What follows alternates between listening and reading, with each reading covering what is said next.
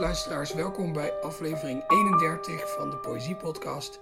Mijn naam is Daan Doesborg en ik had jullie beloofd dat ik een drieluik zou maken. Dus vorig jaar alweer sprak ik eerst met Anne Vechter, die toen uh, meest recent afgetreden dichter des vaderlands was.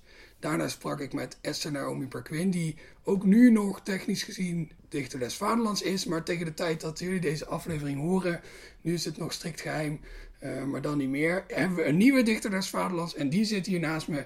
Chad Bruinja, welkom. Dankjewel. Ik vind het een beetje eng om nu hardop te zeggen. Ja, het is jij, gek omdat je zo, ja, klinkt zo heel uh, officieel en, en, publiek inderdaad, terwijl het op dit moment nog niet publiek mag zijn. Ja, en, ja, en ik heb het nu al een tijdje geheim moeten houden. Ja.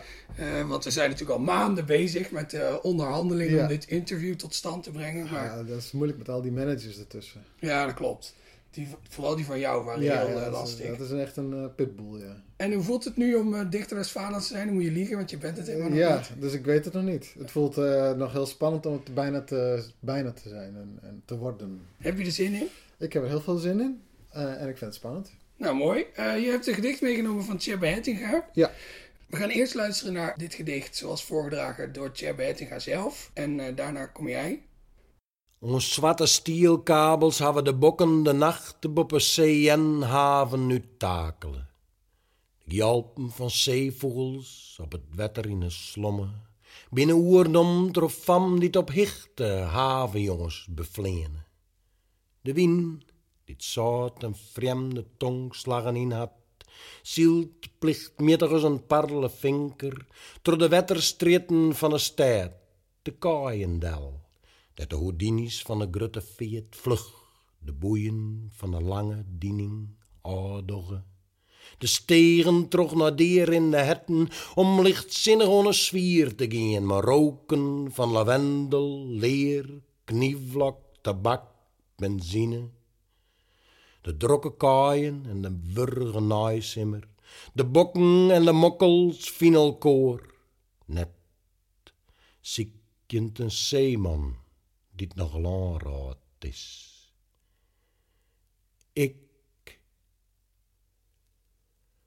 Oerenlang dool ik terug het havenkwartier, drink in het dakkroegen, onder de dekmantel van nacht en neon bevarre rossige vrouwje de kooien van het wrakke skip de vraat. Maar pooier zo'n pompen die te trin eesje. De uithaljende boord van de mannen bezielt koel de zuidelijke continenten, die op de wetterkaarten van mijn ondenken schatten krust ha. Maar de nam van havens, maar de kiel van kriers in de zeevogels, maar de grieze eren van een oerstutsen mem. Ja, alle havens liek je op een war, weet ik, en liek de zilver raviende vrouw. Kom leven, roept dingen. Dat is al eer, overal. Nee, thuis wil ik wijzen, al is maar voor een nacht. En sikjen slaan ik de taxis acht. Vreemde kusten. Aan zwarte staalkabels hebben de bokken de nacht boven zee en haven uitgetakeld. De kreten van zeevogels op het water dommelend zijn overgenomen door meisjes die hoogkeels op havenjongens afvliegen. De wind, met zout en vreemde talen geladen, zeilt plichtmatig als een paddelenvinker door de waterstraten van de stad. De kaaien langs, waar de houdini's van de grote vaart vlug de boeien van de lange deining afdoen en door stegen naar doodlopende harten, om lichtzinnig aan de zwier te gaan met geuren van lavendel, leer, knoflook, tabak, benzine. De drukke kaai en de moede nazomer, de bokken en de mokkels vinden elkaar. Niet. Er zoekt een zeeman die nog landrot is. Ik. Urenlang dool ik door het havenkwartier, drink in de dokkroegen onder de dekmantel van nacht en neon, varen rosse vrouwen in de kooien van het wrakkerschip de wereld. Met pooiers aan de pompen die de tranen hozen. De uitgeholde boot der maan bezeilt zo koel de zuidelijke continenten, die op de waterkaarten van mijn aandenken schatten hebben aangekruist met de namen van havens, krijsende zeevogels, de grijze ogen van een overgestoken moeder. Ja, alle havens lijken op elkaar, weet ik. en net zo de zilverrovende vrouwen. Kom lief, roept er een. Dat zeggen ze allemaal. Overal. Nee, thuis wil ik zijn, al is het maar één nacht. En speurend wacht ik een taxi af. Dankjewel. Uh, waarom heb je dit gedicht gekozen om hiervoor te dragen? Omdat Tjebe Hettinga voor mij wel een hele belangrijke dichter is geweest. Uh, nog steeds is. Ook omdat ik, ik ben de eerste uh, dichter des vaderlands met een Friestalige uh, achtergrond. En ik denk, het, was, het is ook wel een soort eerbetoon. Om, toen ik gevraagd werd voor dit interview om daarover na te denken van wie wil je kiezen, dan is het wel... Toen ik zelf begon, zag ik Tjebe voorlezen en zag ik wat, wat je met dat Fries kon doen dat heeft mij ontzettend geïnspireerd. Ook, ook de poëzie van Albertina Soeboer destijds. En um, daardoor ben ik in het Fries gaan schrijven. En toen werd ik in het Nederlands ook een betere dichter. Dus ik ben die mensen gewoon uh, heel erkentelijk voor, voor hoe ze mij hebben beïnvloed. Maar ook uh, hoe ze hebben laten zien dat je met dat Fries gewoon een volledige carrière kunt hebben als, als schrijver. En, dus daarom. en omdat ik het een heel mooi gedicht vind. Ja, dat. Dat is op zich al reden genoeg natuurlijk. Ja, het is een heel mooi gedicht en het, het is compact. En Tjeb's gedichten zijn soms wat langer. Ook wel omdat ik eigenlijk... Ik vind het belangrijk dat er aandacht blijft bestaan voor dit werk. Ik denk dat in Nederland... Uh, dat is wel een punt wat ik uh, de laatste tijd wel in interviews een, beetje maak. Uh, die ook nog niet gepubliceerd zijn. Maar dat ik als dichter des vaderlands ook wel belangrijk vind... dat, dat de dichter des vaderlands voor het geheugen staat. Van, ook van de poëzie. En we zijn wel zo te veel bezig met... Nou, niet te veel, maar we zijn veel bezig en goed bezig met de nieuwe jonge dichters en nieuwe poëzie. Maar uh, de oudere dichters, oude generaties worden wel eens een beetje vergeten, vind ik. Of die zie je bijvoorbeeld op podia niet meer. Uh, dat kan ook moeilijk als je dood bent. Maar het zijn nog genoeg levende dichters die, uh, die je volgens mij te weinig ziet. En ik denk dat een dichter des vaderlands daar misschien wel een klein beetje verschil in kan maken. Ik vind altijd ontzettende smakelijke gedichten van het Hettinga. Je, ja. je, je, proeft heel erg dat hij uh, op zoek is gegaan naar, naar goede, goede woorden. Ja. Ik zeg gebruik echt van die goede woorden. Ja. Ja. Zoals zo'n brood wat je op de markt koopt. Waar ja, allemaal heel vol zitten. met allemaal uh, zonnebloempitten. En, ja, uh, ja, heel ambachtelijk. Hoewel ik dat een, wel een vies woord vind. Ambachtelijk, ja. Dat is, wordt een beetje misbruikt. Mm -hmm. Maar je voelt heel erg dat geldt natuurlijk op zich voor alle dichters. Ja. Een beetje flauw te zeggen, maar je voelt heel erg dat hij met heel veel plezier ja. uh, die taal inzet op, op precies de ja. goede manier. En hij, hij, zijn documentaire zie je ook hoe hij het inleest. Hè? Hij, hij, hij, hij, neemt steeds dingen op. Hij speelt het opnieuw af en zo. En hij typt het ook wel, maar hij is ook de hele tijd dat aan het inlezen, aan het terugluisteren en zo dat aan het redigeren. Ja, en ik hou, ik hou heel erg, eigenlijk, wat ik het mooiste vind, dat is die laatste regel in het Fries uh, wanneer hij zegt, uh, een ziekkind slaan ik de taxis acht. Maar ik, dat, staat er niet zo dat je dat zo moet lezen, maar zo heb ik het hem horen voorlezen. En dat, hoe hij dat in het acht, dat, dat hangt een beetje in de lucht qua, qua toon. Als je kijkt naar een gedicht als een, alsof het in een toonsoort staat, en dat is vaak ook zo, denk ik. Dan heeft dat een soort open einde. Uh, ja, dat, dat, dat kan maar, voor mij ook al genoeg zijn om een gedicht te onthouden en te denken van, oh ja, dat doet hij dat ene dingetje doet hij erin.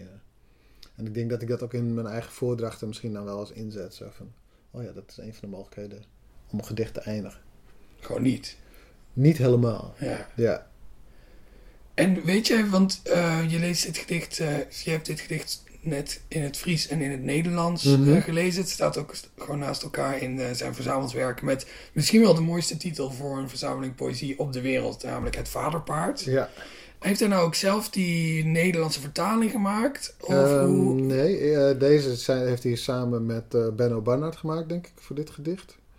Uh, en dit verzamelde werk ben ik een van de mede-vertalers en mede-samenstellers geweest. Dus dit gedicht heb ik verder niks mee te maken. Ik denk dat het misschien wel een van de eerste dingen was die ik heb gezien.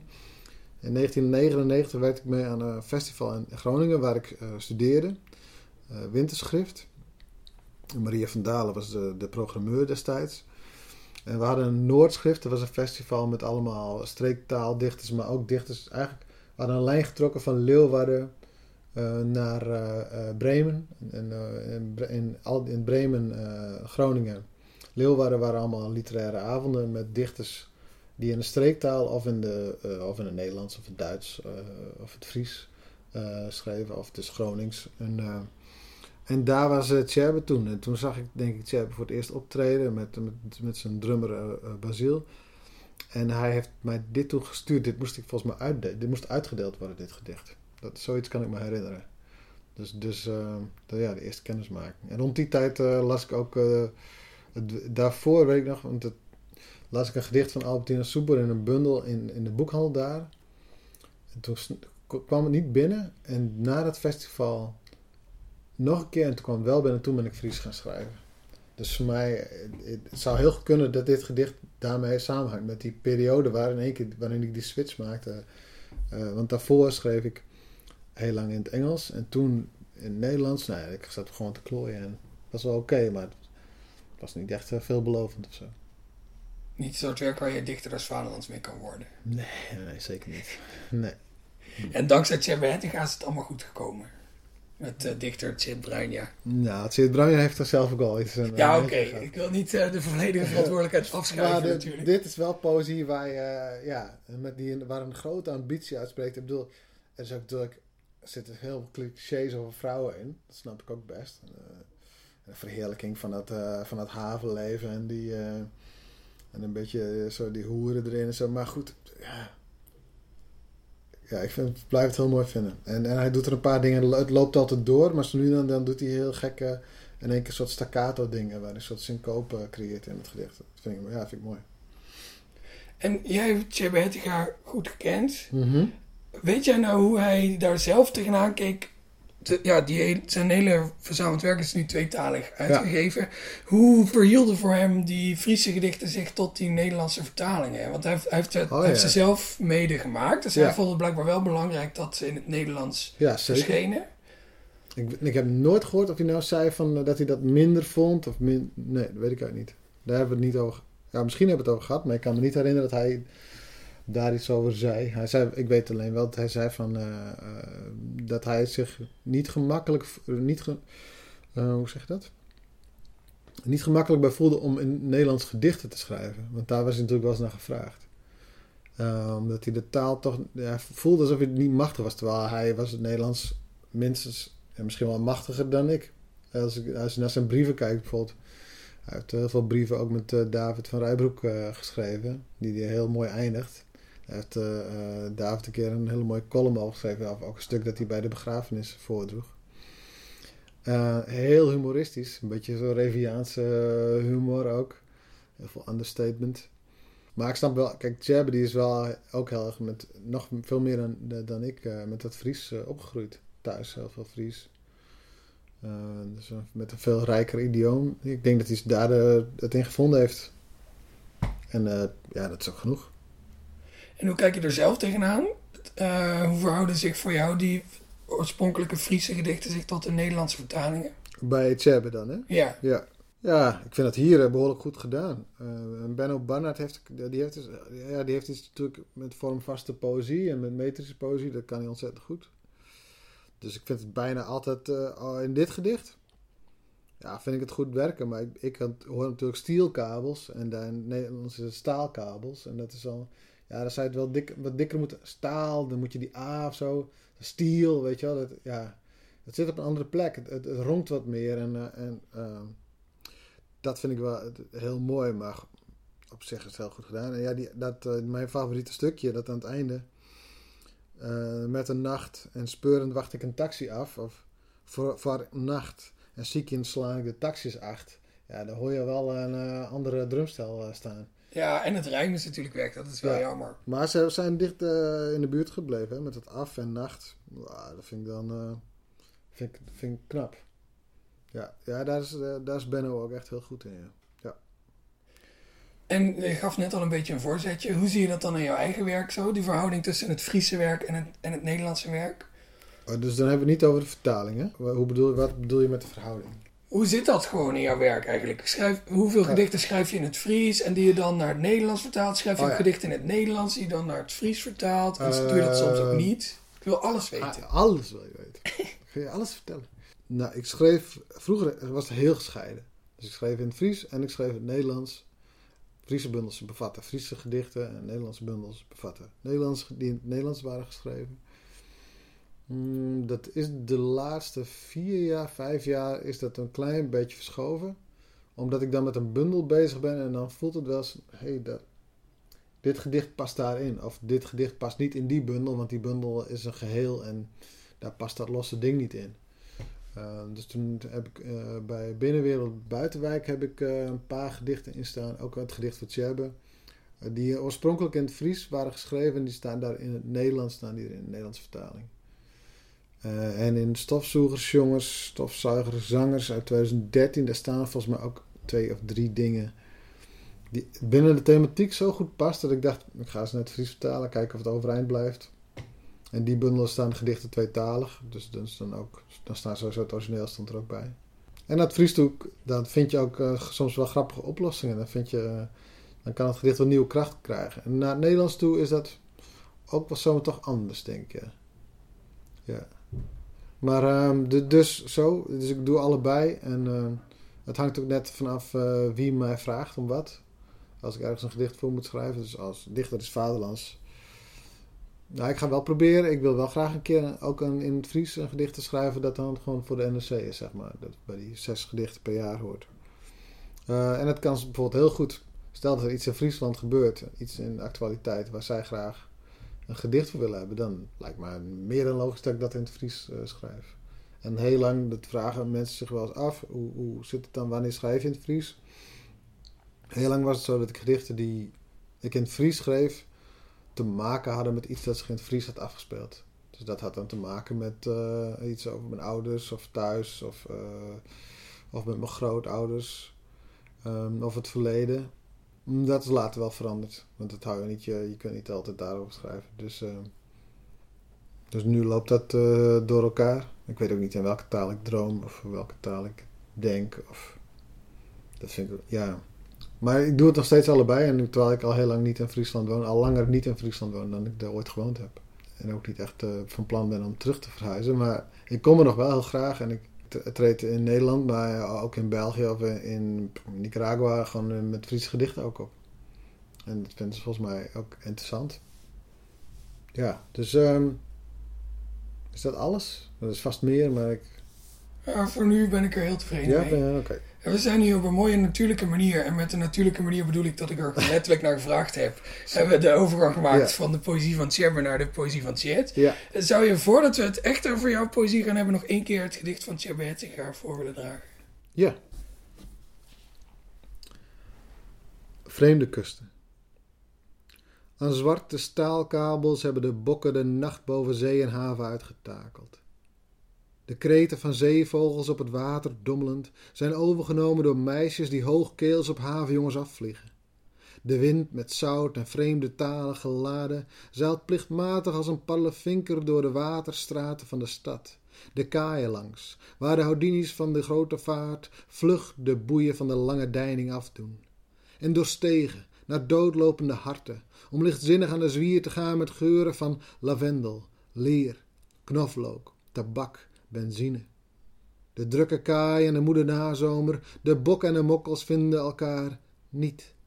Er zoekt een zeeman die nog landrot is. Ik. Urenlang dool ik door het havenkwartier. Drink in de dokkroegen. Onder de dekmantel van nacht en neon varen rosse vrouwen in de kooien van het wrakke schip de wereld. Met pooiers aan de pompen die de tranen hozen. De uitgeholde botermaan bezeilt zo koel de zuidelijke continenten, die op de waterkaarten van mijn aandenken schatten hebben aangekruist met de namen van havens, krijsende zeevogels, de grijze ogen van een overgestoken moeder. Ja, alle havens lijken op elkaar, weet ik. En net zo de zilverrovende vrouwen.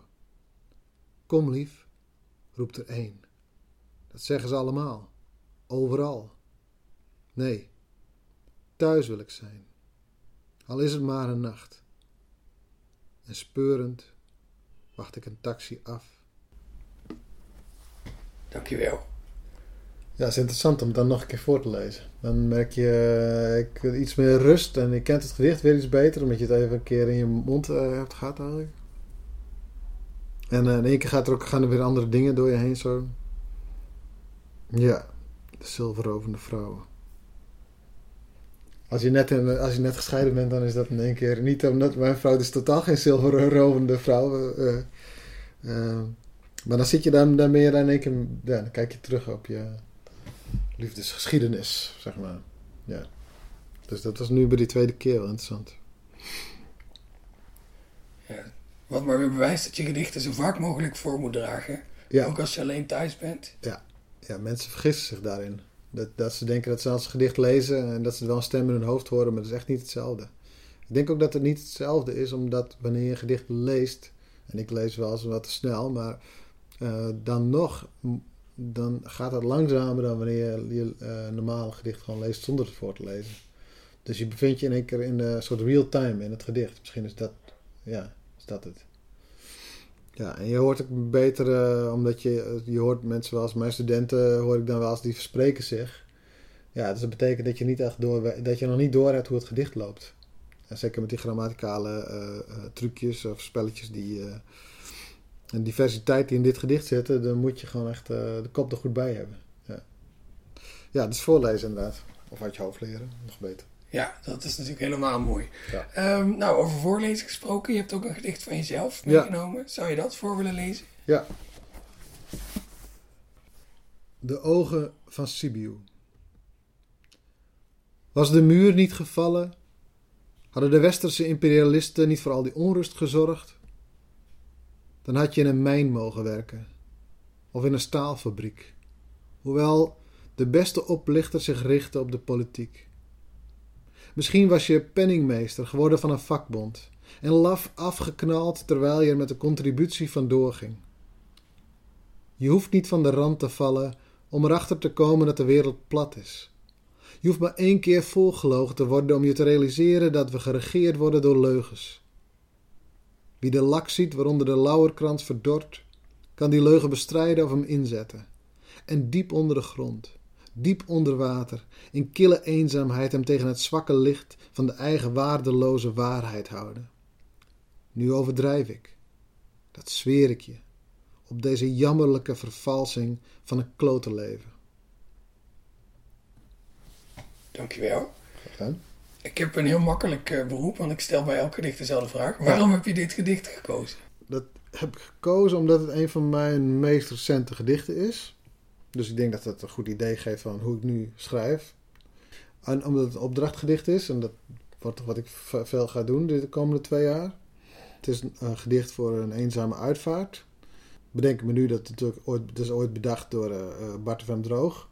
Eh, toen stadsdichter en toen, ik weet niet of het toen stadsdichter, toen de eerste stadsdichter was vooral een dichter des vaderlands was. Maar Bart van Droog heeft zich wel altijd zeer eh, uitgebreid bezig gehouden met eh, het hele dichter des vaderlands gebeuren. Dat is wel een grappig bruggetje. Maar daar ga ik niet overheen nu. Dus ik laat het bruggetje wat het is. Ik heb dat, ja, ik denk, ik vind dat het wel indruk geeft van mijn werk. En het, houdt me, het gedicht heeft me wel een poosje bezig gehouden. Want voor de eenzame uitvaarten, eh, gedichten voor mensen bij wie niemand op de begrafenis komt.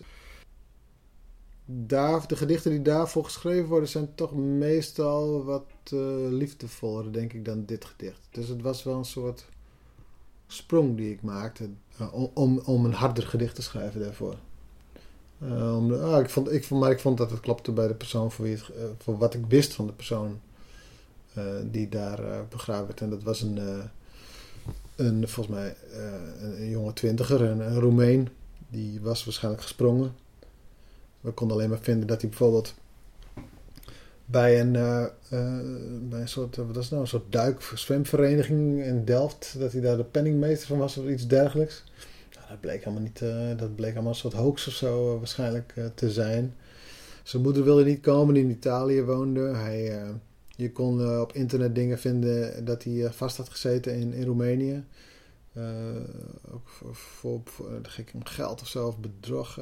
je kreeg een beetje het beeld, niet zo'n positief beeld van die persoon. Maar niet, het wil niet zeggen dat ik denk dat dat een, in een, in een slechte persoon was. Maar ik probeerde me ook een beetje in te denken van... Oké, als dat zo is, je wordt ook zo door bepaalde omstandigheden. En ik kan me voorstellen dat die jeugd niet goed is geweest.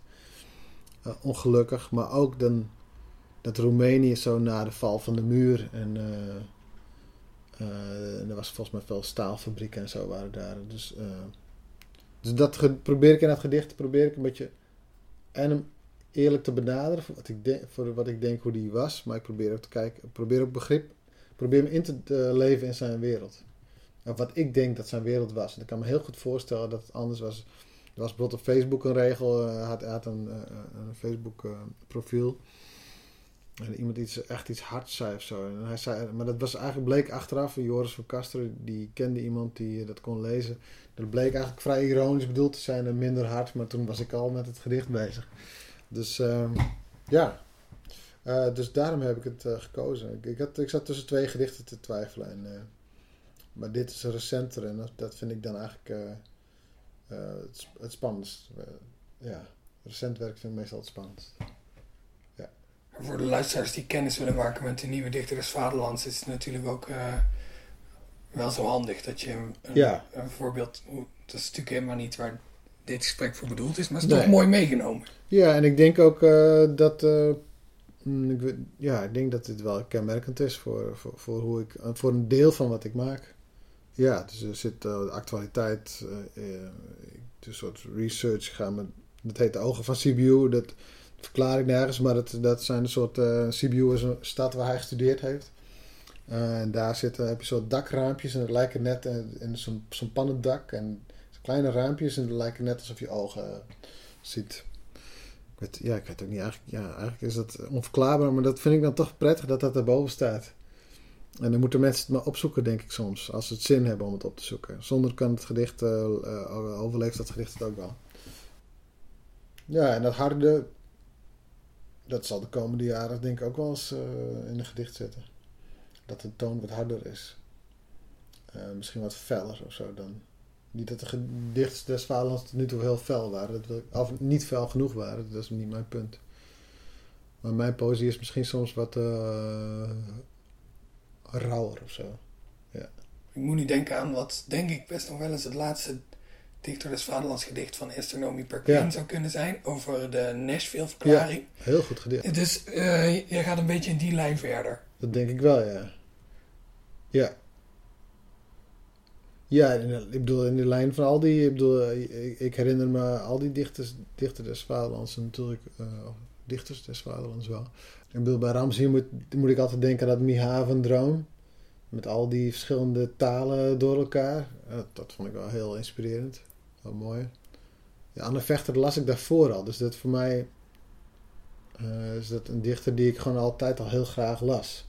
En die me ook wel heeft beïnvloed. eh, met een meer fragmentarische, postmoderne poëzie. En, en Esther die heeft een bepaald soort... Hoe zeg je dat? Die is dus wat klassiekere dichter. Maar ook wel heel modern. En, en, eh, en die dit zijn echt heel stevige gedichten die ze gemaakt heeft. Je zag ook op, op Twitter zag je gewoon eh, hoeveel mensen dat uh, Nashville gedicht deelden. Dat betekent dat je het echt goed hebt gedaan. Ja. Mensen werden echt geraakt. Ja, en die, op die manier verder, ja, denk ik zeker, ja. Maar, maar ook op allerlei andere manieren. Ik denk dat ik als dichter... ik schrijf ook wel ontoegankelijker of meer assertief, wat abstracter werk. En ik ben niet van plan om die eh, eh, stem helemaal uit te zetten hiervoor. Dus, dus ja, ik, ik, hoop wel ook een, misschien nu een wat experimentelere gedichten te schrijven. eh. misschien met de vorm wat meer aan de, aan de slag te gaan. Ja. Nu zei Anne Vechter over haar dichterschap des Vaderlands. Dat zij toch het gevoel had dat ze wat toegankelijker moest eh, Ja. schrijven. Was ook duidelijk, dat deed ze ook duidelijk. Is dat iets waar jij mee bezig bent? Dat je denkt, ik moet een soort di- dichter des Vaderlands versie van mezelf ontwikkelen? Ja, en ik bedoel, het zou heel bot zijn om te denken dat je dat niet hoeft te doen. Maar ik heb al, ik schrijf al best lang eh, werk en opdracht. En eh, voor de radio, voor Radio 1 heb ik dat gedaan. Voor Dit is de Dag, eh, zo'n actualiteitsprogramma. En Dit is de Zondag, dat is op zondag dan, logisch. En eh, ik heb eerder, toen ik genomineerd was in 2008, een gedicht geschreven als genomineerde als dichter des Vaderlands. En dat is ook toegankelijk. En maar ik, heb altijd, of altijd al, dat klinkt alsof ik heel oud ben, maar in ieder geval vanaf dat ik in Nederlands gedichten schrijf, zit er gewoon heel erg een soort mix van hele toegankelijke, directe gedichten en eh, gedichten die wat meer vanuit de muziek van de taal en muziek van de vrije associatie eh, geschreven zijn. Ik geloof niet dat ik me daar nou hoef te veranderen, maar het speelt dom mee. Ik ben er wel over aan het nadenken van, oké, ik ga nu iets maken. Nou, dan wil ik wel graag dat het eh, door veel mensen nou, begrepen of gevolgd kan worden. Ja. Maar ook weer niet, het moet ook weer niet te plat worden natuurlijk. Maar zeker aan het begin denk ik dat dat wel goed is. Ja. Dat we niet meteen eh, eh, he- heel moeilijk gaan doen en dat alleen ik het kan lezen of zo. Of, een paar mensen die van dat soort poëzie houden of zo. Maar de- de- ja, het zal een mix worden. Nu ga ik een vraag stellen die voor onze luisteraars al, al lang eh, beantwoord is, maar voor mij nog niet. Ik kan me voorstellen dat je als jij gepresenteerd wordt als de nieuwe dichter, dichter des Vaderlands ook meteen een, een gedicht klaar hebt. Ja, Je hoeft natuurlijk niks te vertellen over dat gedicht, want dat, dat is... Dat is nou ja, trouwens, tegen de tijd dat deze podcast uitkomt staat, heeft het gewoon al in de krant gestaan. Ja. Maar hoe ging, hoe ging je dat af? Om, om... ik heb dat nog niet geschreven. Oh, je hebt er nog niet geschreven? Oh, wat leuk. En ben je daar niet nerveus over? Het moet over een week af zijn, denk ik. Ja, donderdag moet het af zijn. Oh ja, en het is nu zaterdag. Ja. Ja, daar ben ik wel nerveus over. Wil jij me nog wat nerveuzer maken? Nee, helemaal niet. Ik was gewoon benieuwd. Ik heb eh, rond de kerst heb ik één gedicht gemaakt. Gewoon eh, als een soort vingeroefening. Maar dat wordt hem niet. Nou, het is een kleine kans dat het hem wel wordt. Maar ik heb, die, ja, die heb ik gewoon achter de hand en ik wil eigenlijk gewoon. Ik, ja, ik, ik wil gewoon eerst nog iets anders proberen. Ja. Zodat ik zo de straks ook de keuze heb. Ja. En vind je het stom dat Esther nu eh, de Nashville-verklaring van je heeft afgesnoept? Nee, dat is echt al een oud nieuws eh Ja, dat is waar. volgende vrijdag. Dus het is ook, ik heb het nog niet geschreven, omdat ik eigenlijk ook een beetje wil afwachten wat er deze week gebeurt. Dat hoeft natuurlijk het eerste, het eerste gedicht van de dichter des Vaderlands hoeft dat niet, eh, hoeft, hoeft niet meteen zo actueel te zijn, want het is een introductie op die dichter. Maar toch voelt het ja, ook wel prettig om straks een aanleiding te hebben. Dus eh, we gaan zien wie, er deze week. eh Cassie Ja, laten we hopen dat er een grote ramp gebeurt. Ja, dat er iets verschrikkelijks gebeurt. Ja. Als er nou echt iets gebeurt, dan staan wij er nu wel heel slecht op eh, als mensen Als dit zij- straks maar dan ga, je dat, dan ga je dit eruit editen. smeulende puinhopen van Ja. Amsterdam. Eh, nee, ik, ja, iets moois. Mag, eh, dat is helemaal goed wanneer er iets moois gebeurt. Oh ja, dat kan natuurlijk. ook. Ja, maar er gaat niet nog een prinsesje geboren worden, geloof ik. Ik weet niet of Maxima nog... Dat ik eh, weet. misschien dat Rut uit de kast kan komen. Of, of dat hij helemaal niet uit de kast hoeft, maar dat hij... eh, dat hij misschien eh, wel eh, in blijde verwachting is. Oh, dat zou leuk Dat zou zijn. leuk zijn. Het kabinet kan nog vallen, daar zag ik net op Facebook wat zijn. voorbij komen. Het zou leuk zijn, maar ik verwacht dat, eh, dat de VVD daar garen bij gaat Ja. spinnen. Dus ik weet niet hoe leuk het zal zijn. Daar zijn we voorlopig nog niet van af, geloof ik. Nee, ik hoop er inderdaad elke keer weer op. En, Ja. dan, en dan hebben we eenmaal verkiezingen gehad en een formatie. En dan is het hetzelfde of, of erger. Ja, ja de verrechtsing van, eh, van de wereld zal nog eventjes doorgaan, blijkbaar. Maar goed, dan moeten we ons tegen eh, wapenen. Ben je over het algemeen iemand die snel schrijft? Als het een als het eerste ideetje heb, wel ja. Maar ik kan wel daar eerst twee, drie uur eh, echt zitten klooien. Of er al dagenlang dat het een beetje achter in mijn hoofd zit. En dat ik tijdens het baantje zwemmen of een wandeling maak. Of ook als ik ga slapen, dan zit ik nog even te denken. denk Oh ja, dat, ik moet dat gedicht man. Nog een ideetje. Nou, dan zit ik een beetje te denken en dan val ik in slaap. En dan ben ik het volgende dag meestal vergeten. Ja, dat is erg als dat gebeurt. Ja, nee, ik vind het wel goed. Vroeger heb ik, schreef ik alles op. Dan heb je ook geen boeken vol met onzin. Of nou, niet onzin, maar aardige dingetjes. Ja. Nee. ik- het mooiste is wel als het in het moment gebeurt en dat al het gerommel in je hoofd daarvoor, dat is gerommel en dat is ook goed. Maar ja, het is, ik ben niet op zoek naar eh, een, geweldige. eh, nou, ook weer wel, maar ik bedoel, het is geen systematisch wetenschappelijk onderzoek waarbij je elk eh, resultaatje moet vastleggen. Uiteindelijk moet het toch een soort eh, taalding worden. Een ding dat je in elkaar. En dat moet zoveel mogelijk op één moment in elkaar gezet worden. Voor mijn gevoel. Hè? Dus dat die muziek van dat moment en, en die adem, zodat die klopt. En, en dat hoeft voor een andere lezer niet zo te zijn natuurlijk. Maar voor mij als, als dichter vind ik dat wel, eh, merk ik wel wanneer iets echt vrij snel gemaakt is. eh, Met een hoge concentratie dan wel. Dan, dan, eh, heeft, dan is het vaak stevig. Ja. Zou je in afwachting van het uh, eerste Dichter gedicht dat straks nog geboren moet gaan worden, Ja. nog even dit gedicht dat je meegenomen hebt Ja. voor willen dragen? Ja. De ogen van Sibiu. Was de muur niet gevallen? Hadden de westerse imperialisten niet voor al die onrust gezorgd? Dan had je in een mijn mogen werken, of in een staalfabriek. Hoewel de beste oplichter zich richt op de politiek. Misschien was je penningmeester geworden van een vakbond en laf afgeknald terwijl je er met de contributie vandoor ging. Je hoeft niet van de rand te vallen om erachter te komen dat de wereld plat is. Je hoeft maar één keer volgelogen te worden om je te realiseren dat we geregeerd worden door leugens.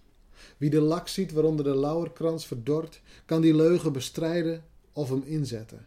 En diep onder de grond, diep onder water, in kille eenzaamheid hem tegen het zwakke licht van de eigen waardeloze waarheid houden. Nu overdrijf ik, dat zweer ik je, op deze jammerlijke vervalsing van een klotenleven. Dankjewel, Tjeerd Bruinjaar. Dit was aflevering 31 van de Poëzie Podcast. Die wordt gemaakt door mij, Daan Doesborg, in samenwerking met de Stichting Literaire Activiteiten Amsterdam en Vrij Nederland. Als je deze aflevering luistert op iTunes, zou je mij een groot plezier doen door een uh, review achter te laten. Uh, zeker als je daar dan een leuk verhaaltje bij typt, dan gaat iTunes weer tegen massa's andere mensen zeggen: Weet je wat een leuke podcast is? De Poëzie Podcast. En uh, die gaan het dan ook allemaal weer luisteren. En die gaan ook allemaal een review achterlaten. En dan wordt het één groot sneeuwbal-effect in de democratisering van de poëzie. Daar kan je gewoon aan bijdragen door een simpele review achter te laten. Wie wil dat nou niet? Als je niet in iTunes luistert, maar je wil wel heel graag iets zeggen over deze podcast. Dan kan dat via poëziepodcast.gmail.com. En dan antwoord ik misschien of niet. Als het geen aardig bericht is, dan ga ik dat gewoon niet doen. Volgende maand, kan ik ook alvast verklappen, dan is mijn gast Radna Fabias, die uh, vorig jaar stormachtig debuteerde in de Nederlandse poëzie. De muziek bij deze podcast, die ongeveer nu wordt ingestart, wordt gemaakt door Bart de Vrees. Ik zie u graag over een maand weer. Tot dan.